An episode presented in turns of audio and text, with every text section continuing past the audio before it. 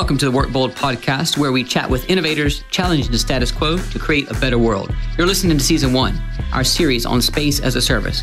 I'm your host, Caleb Parker. That's at Caleb underscore Parker on Twitter and Instagram. And this season, I'll be chatting with executives creating the future of commercial real estate. If you're a landlord, if you're an asset owner, if you're an agent, if you're in corporate real estate, you need to be listening because we're answering all the questions you need to know about space as a service. Greetings, ladies and gentlemen. This is our first season of the hashtag Work Bold podcast, or what I prefer to call this season as we explore space as a service. And dare I say, boldly go where no one has gone before. Couldn't resist. I'm so excited to launch the season with you, Anthony. Uh, your reputation precedes you, but for those of you who may not know Anthony, go to his Twitter at Anthony Slumbers. Um, Anthony travels the world speaking on space as a service and consulting with every type of company that touches real estate. He helps them understand and prepare for the big changes ahead that are also currently happening as a result of changes in technology, micro and macroeconomics, and evolving customer expectations. Now, I've been a big fan of Anthony for several years, and to my understanding, it was either you or Duke Long who coined the term space as a service.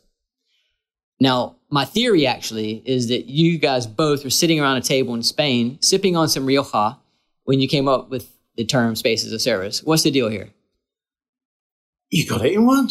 That's exactly how it happened. No, obviously it didn't quite happen like that because um, Duke would have been drinking whiskey rather rather than Rioja. But otherwise, there's the story. I don't, I don't know. It's just one of those things. I have known Duke for so many, so many years, way back before there was any talk of sort of uh, prop, prop tech.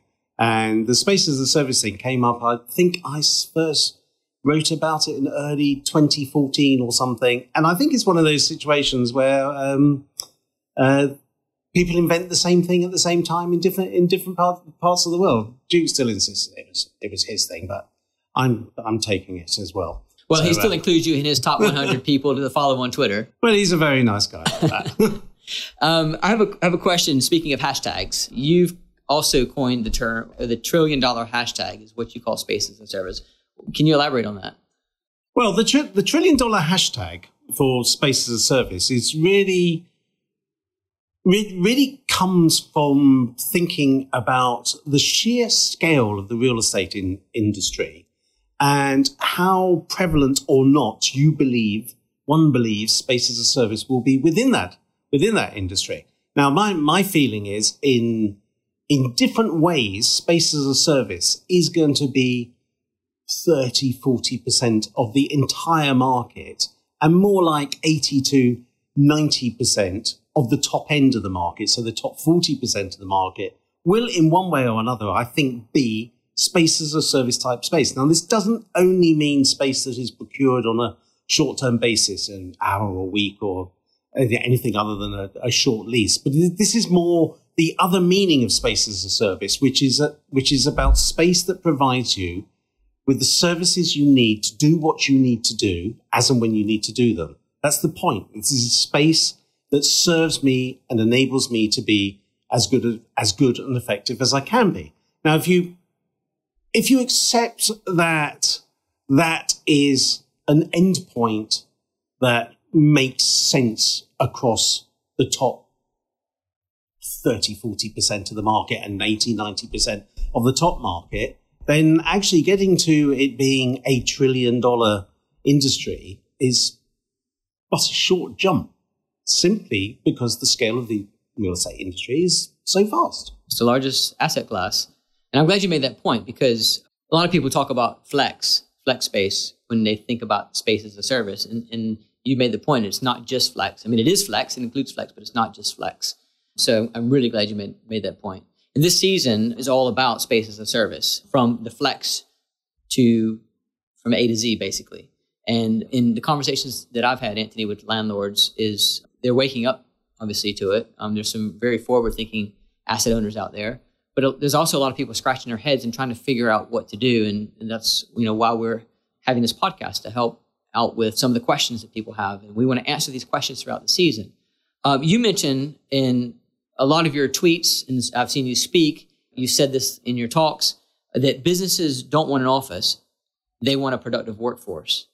Talk about that for me real quick. It, it's, it's what I think is the, the big category error within the, the real estate industry that we, we, we build offices and we try and sell and lease offices. So what, um, what do we think our product is? We think our product is a, is, is an office, but in reality, there's no company that says, "Oh, what I really want is a is an office." That is not the end goal of anything. It's our end goal because that's what we've got to sell. But it's not what a company wants. A company wants a productive workforce. It's analogous to the, the I'm sure you've heard, uh, heard the, the line about, you know, um, people don't want to buy a drill. It's not a drill that they want. It's a hole in the wall. Yes. And that's the, that's the thing. We're selling drills and uh, we're selling offices as if they're drills, but actually what we should be selling is the hole in the wall. You know, that reminds me of, um, there, there's a there was an image about five or six years ago by do you know Buffer the yeah. the, the, social media yeah. um, management uh, software.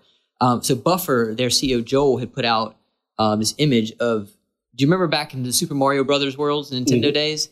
So there was a, a, a, picture of Super Mario, and there's a picture of um, a flower. And if, if any of you have ever played Super Mario, you remember when you eat the flower, basically, you become Super Mario. You become big, big Mario. And you can throw fireballs. So when it in marketing speak, the, he was what his point was making in marketing speak, your product is the actual superpowers. That, exactly. that that's what you're selling. You're not you're not selling the flower. You're selling the superpowers, and that's kind of what you're saying. Exactly. That that that that is a, the whole point here. We have this. Um, it, historically, within real estate, people have paid paid a lot of attention to the rent, rental costs and utilities, but there's this JLL um, report that came out, I can't remember, it was last year or something, where they talk about utilities being $3, rent being $30, and your people being $300. And at the moment, the real estate industry concentrates at that three and that 30 and completely ignores the 300. Well, where is the, where is the real value? This is the whole point about space, space as a service. Space as a service is refocusing the real estate industry around those people. Sure, we need to cut energy use and, you know, you need competitive rents and good utility prices and everything. But in the, in the reality of what we should be trying to do, we should be going to companies and say, come and work in our spaces because our spaces will make, will enable your workforce to be as productive as they can be. And that's in reality, the story we, we, should, we, we should be telling. You know, offices, um, the real estate industry is in, in many ways the office market is like a it's like a feature. It's not a product. We think of it as the product but it's not. It's just a component that is part part of part of what needs to be put together to enable a company to have productive productive people. And that's really where we should be aiming aiming at because that is where the main value is well, that's where the main value is, and, and we do talk about valuations in, in some of our future episodes. Um, but before we get there, you wrote an article about how landlords they're either chicken or they're a pig, and when it was one of my favorite articles. And if if if a landlord or an asset owner or you know someone in commercial real estate is they they want to to provide this these superpowers and, and the hole in the wall they want to do that, they they have a few different options. But, but going back to my first comment, is people are scratching their heads trying to figure out the right approach for their company. So you've laid it out, in my opinion, very well in that in that article. Go check out Anthony's LinkedIn to, to read it. But um, can you give us just a little preview of that? Yeah, the chicken and the pig question is the number one question that any landlord needs to ask ask themselves: Am I a chicken or am I a pig? And this is based around the, the, the, joke about what's the difference between a chicken and a pig in a bacon and egg sandwich. Well, the chicken is involved, but the pig's committed. now, it doesn't, whether you're a pig or a chicken doesn't matter. One is not better than the other.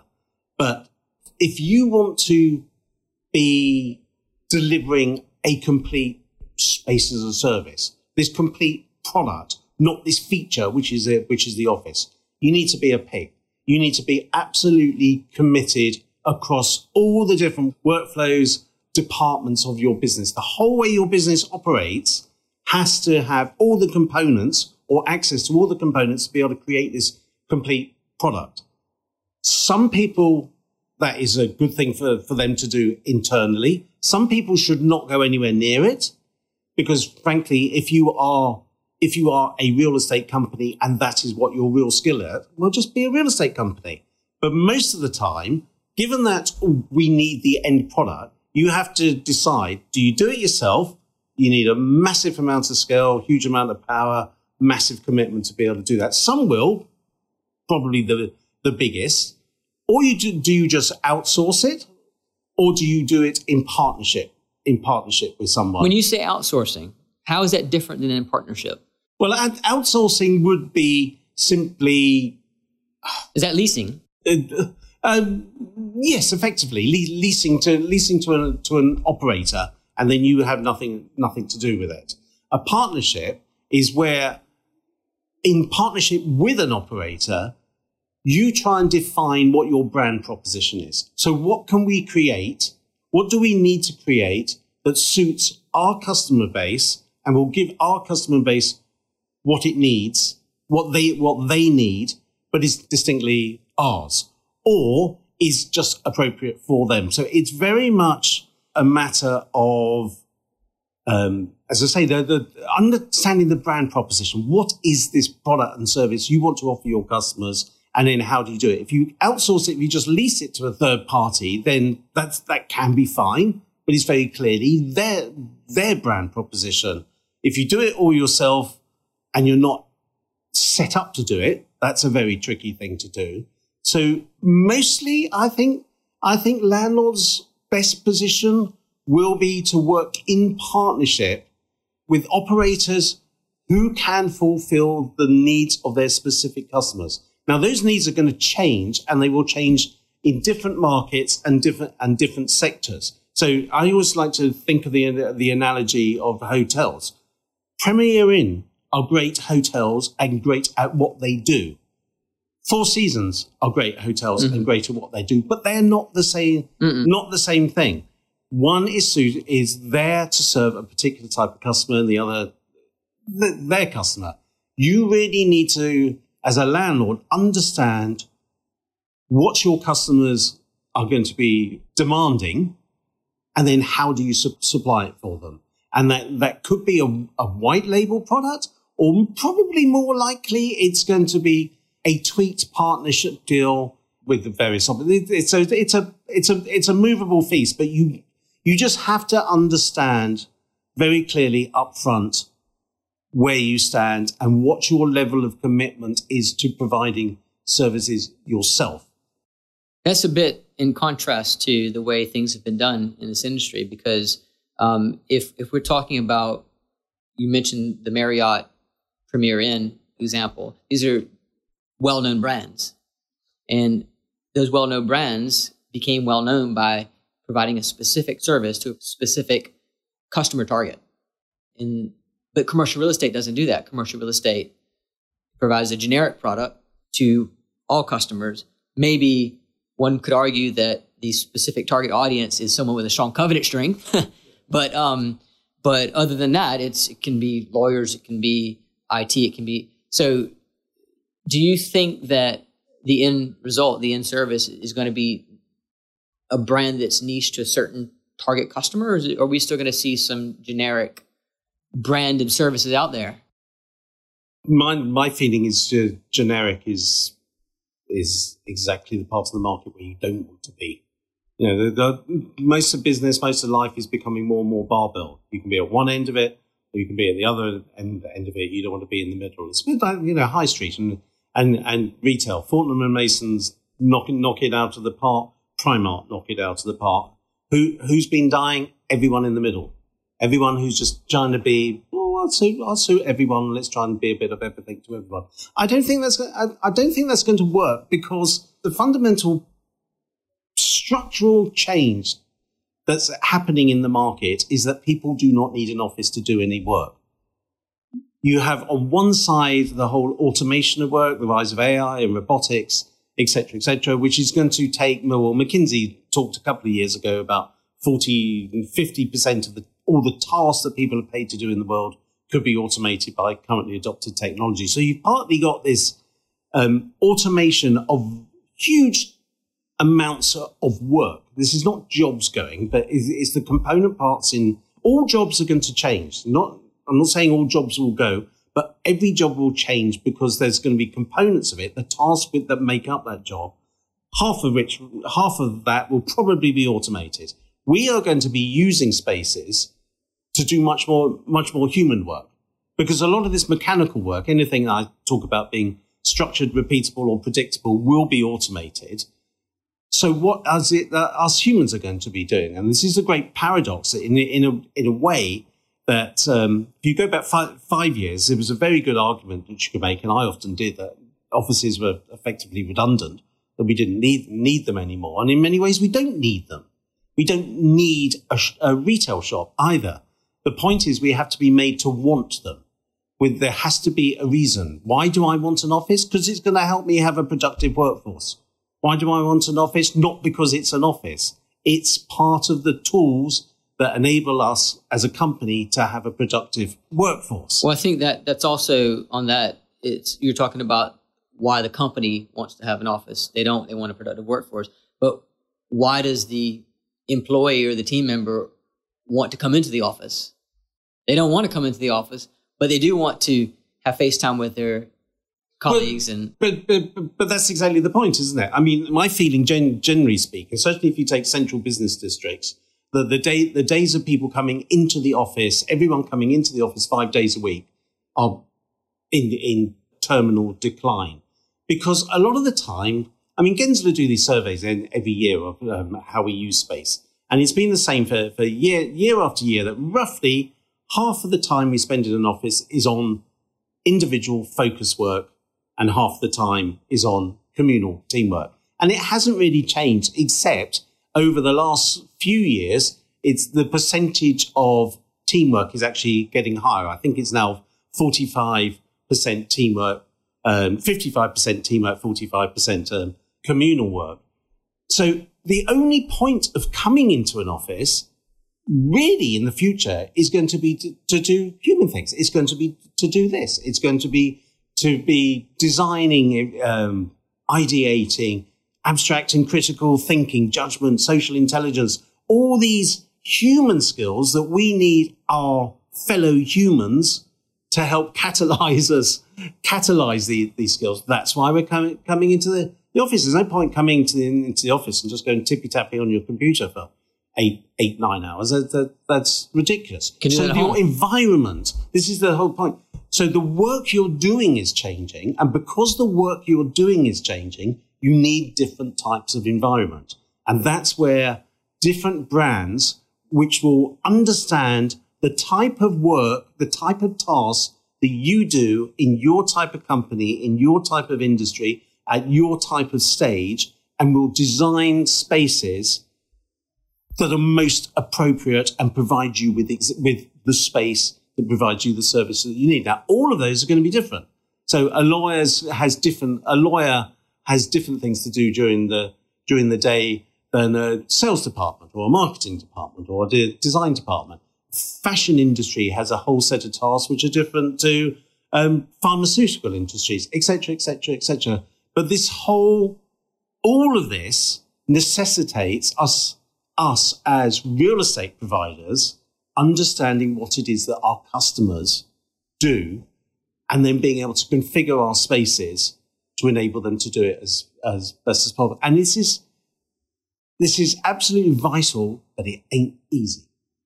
I mean, that's a good point right there. It's not easy. And, you know, I think there are some, some experts at providing these services that, uh, that exist and have existed for many years. But, uh, a lot of the, people I talk to in real estate, they, they think they can just throw up some white walls and you know put some open plan and, and think they've solved it, and it's, it's not the case. It's, it takes a lot more thought. But there are some really good ones doing it right. Which this season, as I said earlier, we are going to be talking to some of these experts, and I want to bring up someone we, we know mutually, James Goldsmith over at AXA. Yeah, you know, he's, man. yeah, yeah. He was he was here eh, this season talking to us about 22 Bishopsgate, which is the second largest building, tallest building in, in Western Europe, even next to the Shard, if I get that right. Am I wrong on that? In London, is, it, is, it, is it taller than the Shard? No, it's not. Well, okay. So that's the point. It's not. Depends what mast they put on the roof at the end. of it. It's not going to be taller than the Shard, but to my understanding, it's it has it, it, it there will not be an office space higher Ah. than 22 Bishopsgate. So they've got a, they've got their their Yeah, it's certainly Um, big. yes. But uh, what James was saying to me is that the way the, in his episode, and uh, he talks about what the right makeup of space as a service in the building, how how you how it can complement the rest of the building, and what sort of community um, he wants to try to create within the, the building to to and the amenities they want to provide to not just get the occupiers, the the, the companies to be attracted, but the end users to want to come in and, and feel good about themselves when they leave every day. So I, I want to ask you on that. What do you have an opinion on what the right makeup of space as a service in a building would be? Does it vary? I assume it would vary per building. this, this is very much a, a movable feast and is is dependent on the, the type of building and, and other things.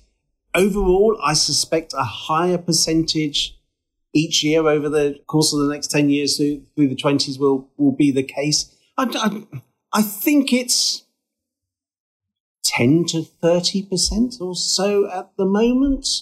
Um, because if you if you look at it, there's sort of lots of um, you read a lot about if any large companies are moving today, certainly in London, they're tending to take 25 to 30% less space, uh, aggregate space than, than they, they currently have. So people are, are, are shrinking down. And you see, one of the, one of the, um, one of the elephants in the, in the room that the industry tends to ignore is that occupancy in office buildings is absolutely shocking. You know, it's barely 50% of the time Wait, uh, and, and is, is space being space being used. you, you don't you don't mean space being leased. You mean being used within the lease space. Yeah, yeah, yeah. So, Okay. so I've got ten thousand square feet. Most, uh, half of the time is going to be empty. You know, places are, just incredibly in. Real estate is incredibly inefficiently as well as ineffectively used. So, what I see the logical thing to happen in the sort of world we're moving into is for companies to contract down to, to their, their core requirement that they could keep occupied 70, 80% of the time.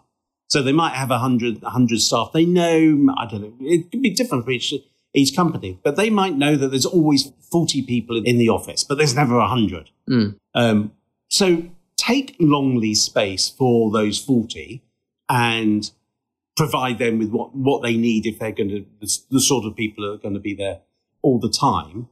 And then in an ideal world, the rest of the building should you provide you with all the flexibility of, of Mhm. other types of services.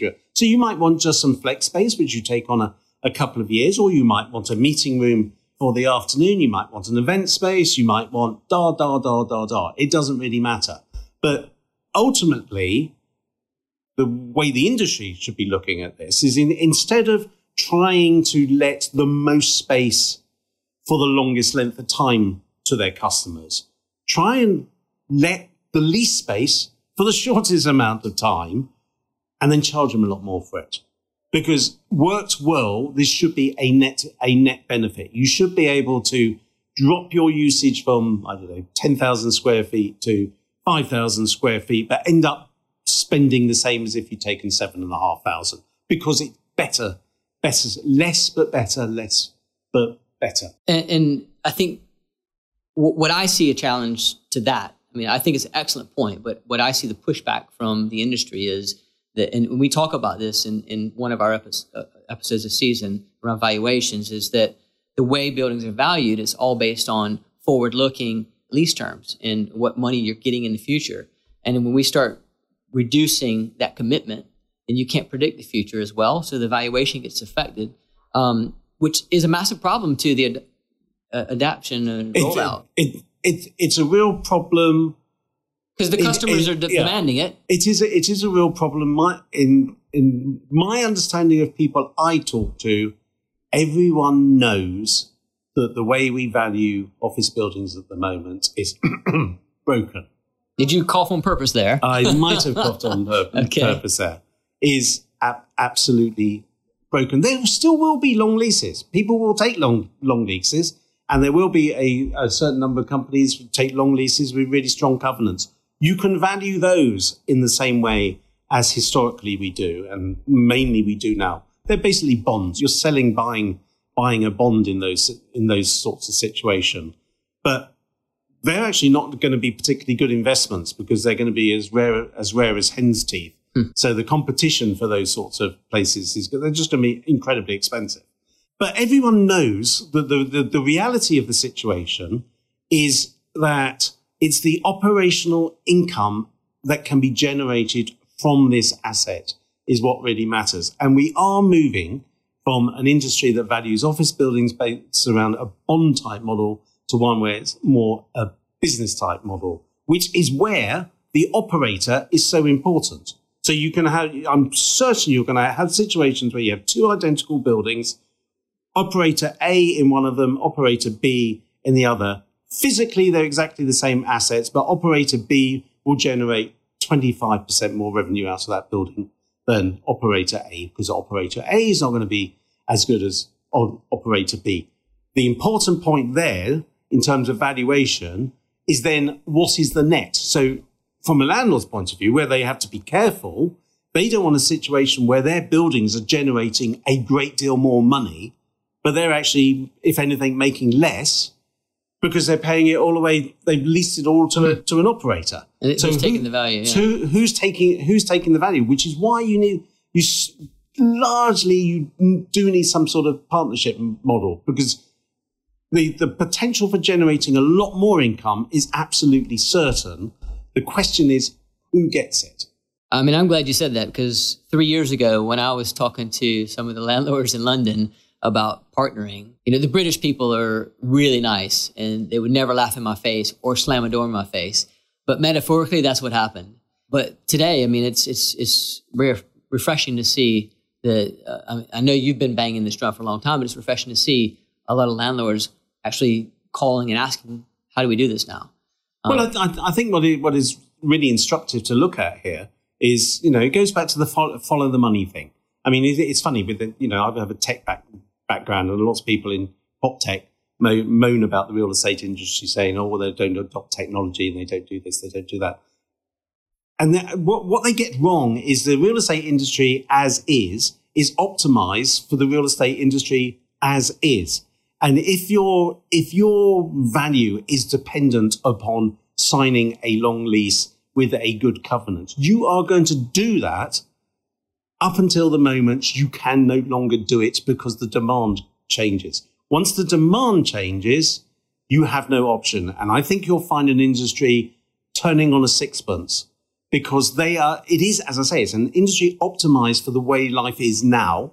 When the way life is now changes, the industry will, will change for it. It's pure supply and demand. And I think it's really instructive to look at what the, the money is doing. So you have things like Blackstone bought um, of, office, of, group. Of, of, office Group, Carlyle with Un- Uncommon, Brockton Capital with Fora, um, Nuveen funding WeWork's purchase of Devon, Devonshire Square. And you start thinking, well, hang on a moment. Whoa, what, what, what's going on here? Well, it's the money. It's the money saying the operator is really important. And if I want to maximize my, my income, I need to be, I need to be a pig. No, no. I need to be really involved here and not just a, just a, just an out, outsider. Do, do you really think that they were they were being pigs and, and trying to maximize money, or do you think that it's been more of a defensive position, hedging their bets?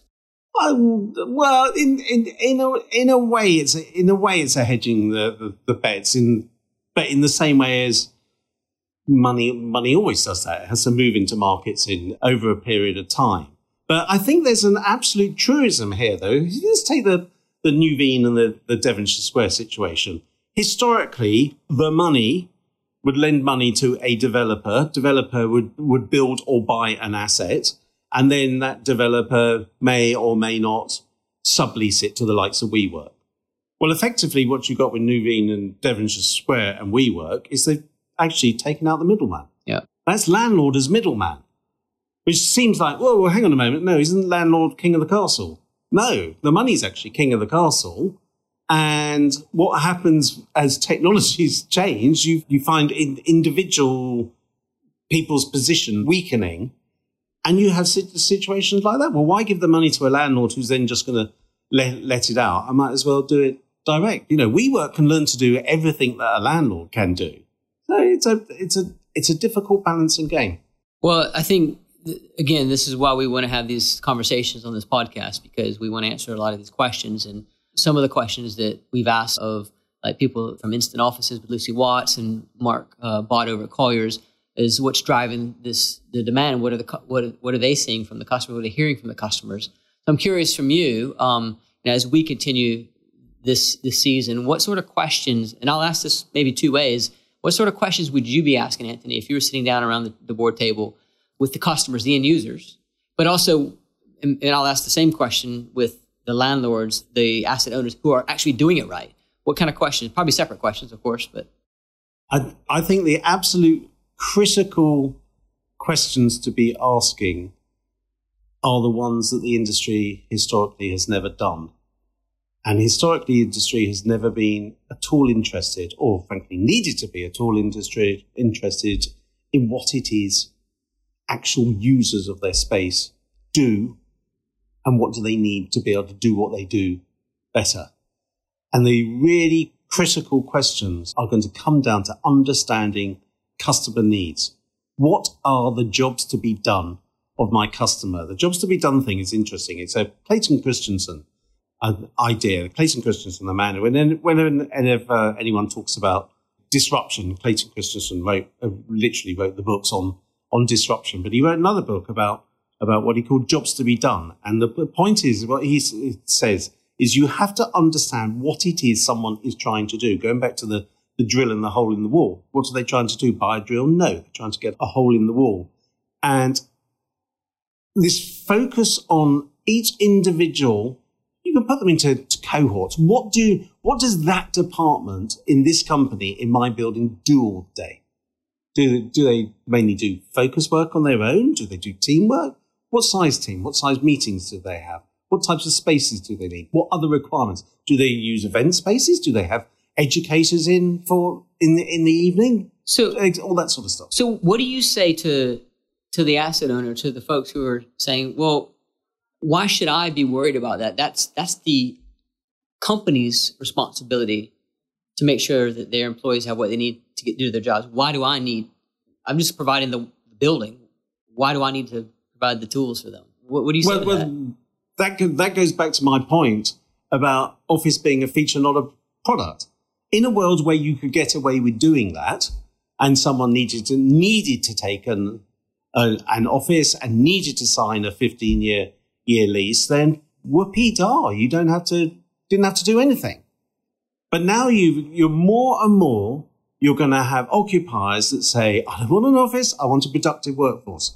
There's a whole range of components that go into making a productive workforce. Now, it's absolutely true. This often comes back of real estate on its own and the workplace on its own does not determine whether um, the productivity of a, a company. Put a bad company in a great workplace and it's still a bad company. You cannot get around that. Put a good company in a great workplace and you end up with a better company. And my contention is one way or another, in order to enable to be selling a productive workforce, not an office. I'm not selling you space. I'm not going to rent you space on a per square foot. I'm going to sell you a productive workforce. And let's just take a couple of component parts where real estate can make a difference. We know, we know lighting, heating, air, con- air quality and noise, if they are not set at the right levels, they impair cognitive function. Mm-hmm. So when someone says, well, an office, you, you, you can't say what, uh, how an office infects um, productivity. Well, you can, because if your office is constantly too hot, too cold, bad air quality, and and no- noisy, it will impair the cognitive function of the people in that building, and they ipso facto will will work le- less productively. So there's that sort of area. So part of what the real estate industry can can be doing is is saying we will ensure that this building create does no harm to your to your people. This building operates to the maximum capabilities of this building. Buildings will have different levels of how well they can perform, but that's just that's just one aspect of it. But fundamentally, you you have people taking office spaces now, trying to get a productive workforce, and what do they have to deal with? They have to deal with real estate. Then they have to deal with uh, networks because they need to put sensors in so they can understand how people are using the space. Then they need to understand data. Then they need to understand workplace design. Then they need to understand HR. And then they need to understand hospitalities. You've actually got six industries involved in any meaningful office as components in generating a great workplace. Today, those industries do not talk to each other. HR and workplace famously never talk to each other. The whole ethos of space as a service is that you are actually bringing all these disparate skills required to create space that provides the service we need into one and managed as one. And that's the big fundamental change that unless you do that, you cannot add these value add services to what otherwise is just a dumb box. Well, Dror Poleg, I, I, would almost call your counterpart in the US, along with Duke, yeah. Duke Long. Um, Dror wrote a book, and obviously he writes a lot on LinkedIn as well. And, and he talks about the unbundling of services and, and the rebundling. And uh, he talks about how you know operators are becoming brokers, and brokers are becoming operators, and landlords are becoming. It's just sort of this whole brave new world, maybe, maybe the way to say it. But um, I'm curious your opinion on who, who do you think's actually doing it right now? Who's thinking the right way about it? It's fair to say, I think, that this is still very much a nascent field. People like me who are in, in this all the time, you, you always think whatever field you're in is what everyone is doing, but but but actually then they're not. But I think there's some interesting there's some interesting examples that are starting to to to come online in any sort of scale. So you have a company like uh, Great Portland Estates, which has done fantastic work over the last oh yeah the last few years, looking at I believe it's something like their average their average occupier is less than is less than five thousand square feet. So very uh, prestigious prime prime locations with small occupiers, and they and they've obviously faced this. Well, what do we do? Do we outsource? Do we whatever? And they've developed a whole range of services and new specifications for design and fit out and how they operate. They've published a whole manual, so to yeah, speak, on this. Yeah, yeah, exactly. They've done a lot of. They really, they really dived in and done a lot of the hard thinking um, between. Well, what is it? What is it that our customers need, and and how much of that can we, as their landlord, help them? So I think they they've done a, a fantastic job. Um, who else? I think it's very interesting. I always use the um, the Rockefeller Tower in, in in New York. I think it is is fascinating. To They've got a, like a multi stack. Yeah, well, it, it's almost like a com- the, the the the complete space as a service building. So you've got you've got like a Convene Club on at the top. Convene is a an American company that started as an as an event company, and then they moved into meeting rooms, and then they moved into um, workspace, uh, work, workspace, and then they yeah. built their own club. So in the in the in the Rockefeller, 75 Rockefeller, you have a convene club on floor 75, and then you have a, a, a convene under under that, and then you have there's also a hundred thousand square foot WeWork in there, and then there's also 11 floors where Airbnb are going in, and they're effectively going to be running an Airbnb hotel. So you've almost got this like complete complete stack of as a service type operators. And then if you come back here, you're talking about James Goldsmith and 22 Bishopsgate. And I think that I, I love what they're doing at 22, yeah. 22 Bishopsgate, that they're, they've, they've taken, they've taken advantage of having this really big building and thought, well, how can we do, if you like, all the things that you would do if you had a really big building and you're starting from scratch now? and they're thinking through. And interestingly, Convene are opening their first European operation in later this year, 100,000 square feet, I think. Yeah, yeah. Big, la- big... Later, actually, actually um, I, I won't spoil the, the podcast with James, but he talks specifically around the, around that deal. Yeah, yeah. No, it's a it's really really interesting, and and that that is a building that, from my understanding, is going to work along this basis of people will take a core amount of space and then whatever else they want, the building provides it. And I think that's really, really interesting. In terms of, we were talking about valuations earlier. I think we need a two or three year more of a cycle. And then it's, it's like if you go to, you go to your bank and you, with your business and you want to raise some money and they say, well, give us three years accounts. You know, after a certain amount of time, you can say, well, that building generates that. Boom, boom, boom. That's Mm. what, that's what we've done. There, there's your ev- evidence. And I think when, I think, I believe 22 Bishopsgate is actually going to open this year. It's supposed to, yes. Yeah. Yeah. He wouldn't, James wouldn't give us an exact date, Yeah. which I don't blame him. Yeah, I don't think. Yeah, But- but, yeah. uh, but I'm That's a, already- ho- a hostage, a hostage to fortune. But I, I, I think people. Some, you know, uh, you're talking about Dror Poleg. Um, definitely read, read the stuff in, in, he's doing. There's loads of really good pointers to stuff. To say, Great Portland doing interesting things. Twenty Two Bishopsgate doing interesting things. All right. So a couple of just uh, three three questions for you. These are really super quick questions. Uh, I like to call this our quick fire round. And the first question is, within commercial real estate, who is it that inspires you or, or motivates you? Um, you know, you write a lot, you speak a lot, so you must talk to a lot of people. I do, and you know, going, going going back to Dror, I read all the Dror Dror stuff and avidly. Um, Propmodo out of uh, Los Angeles, they do really interesting stuff. I like I like how they they they take a different approach to sort of challenging the the the Yeah, the they're, they're, they're, they're not um, they're not just doing news. They're doing well. Well, well what's next? Well, what, Yeah. what matters? Where where's the beef? Show Very me, thoughtful- Show me the money. And you know, there's there's so much so much changing. Um, there's a chap who works with JLL out in Hong Kong, Jordan. Jordan Kostelac, I think, uh, he's at Twitter on scopelessness. I I think that's who Yeah, that's talking about. that's right. And he, he's responsible for um, sort of looking out for JLL's um, technology in, interest in, in Asia. He, he, he writes really, really in, interesting stuff. I'm a particular fan of a large European developer called uh, HB Reavis, Oh yeah, who a lot who are starting to make a, a quite quite a big um, splash over here, but are actually the biggest developer in in Europe that most most people over here have never heard of. They are a really really interesting company because they've got a big development company, and then they have a standalone but part of the group workplace design consultancy, and then they have a standalone but in, uh, but combined workplace technology company. And I found and, that and they have their own co-working brand as and well. they have their own co- Yep. co-working brand.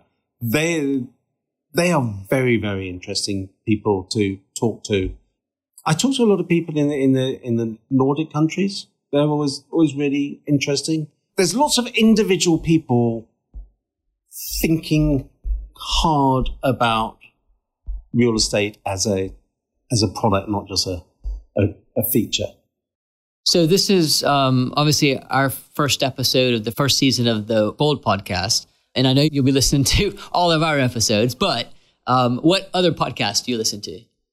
I listen to I listen to a lot of the um, a lot of technology uh, pod- podcasts actually.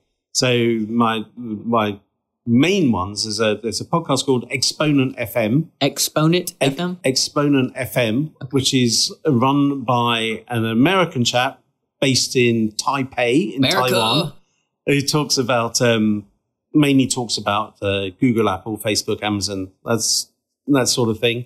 The A16Z uh, podcast, which is the Andreessen Horowitz Oh yeah. podcast, is fantastic.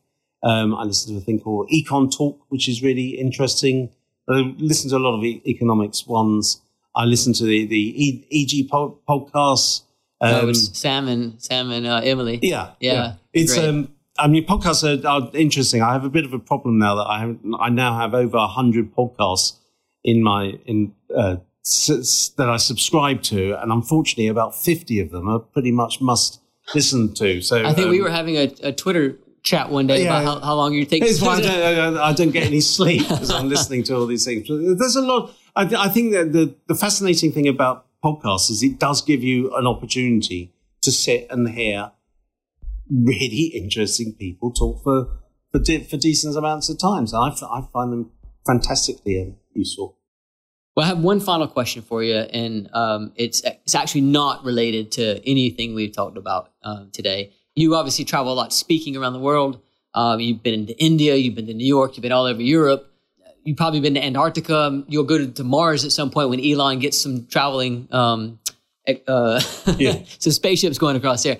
But where is your favorite holiday destination? Ah, well, this is where it all go all goes a bit a bit weird because despite having run a technology company for twenty odd years, my degree is actually in history and history of art, which is odd. And I actually worked for an art dealer for, for quite a long time. And my particular my favorite period in art is a uh, is the Renaissance. So it has uh, to be Italy. Has to be Florence. Florence, yeah. Or really anywhere in Italy, but primarily stick me in Florence, and I'm a very happy bunny. Uh, can you believe it? I've been to Italy multiple times, and I've not been to Florence yet. Whoa, criminal! I know, I know. I, I, it's on my list though for sure. Well, thank you very much for coming on and joining me on this very first episode. I really appreciate it, Antony. It was a pleasure. Thank you guys for listening. Be sure to check out our upcoming episode in next week, and we'll be dropping out weekly our Space as a Service season. So tune in each week. And if you follow us on Twitter, I am at Caleb underscore Parker. We're at Work Bold, and Antony is at Antony Slumbers. Thank you. See you next week. We've got an exciting and insightful season ahead, and I hope you enjoy every episode. If you do, I'd love for you to share it with that one person who you think should hear the message. You can always find our podcast on our website, workbold.co, and click on podcast. And it would mean a lot to me if you leave the show a five star review. And don't forget to subscribe so you don't miss an episode. And finally, please do connect with me on social media. I'm at Caleb underscore Parker on Twitter and Instagram or just search LinkedIn. Send me a message, a DM, send me your questions. What do you want to hear about next? Comment on my accent or challenge what we've talked about. I want to hear from you. Now, thank you for listening. And don't forget, fortune favors the bold.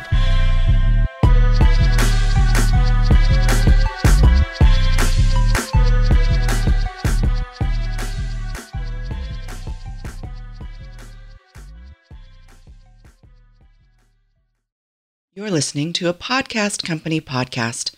This was made by Podcast Syndicator, where we help you go from start to grow to making money with your podcast.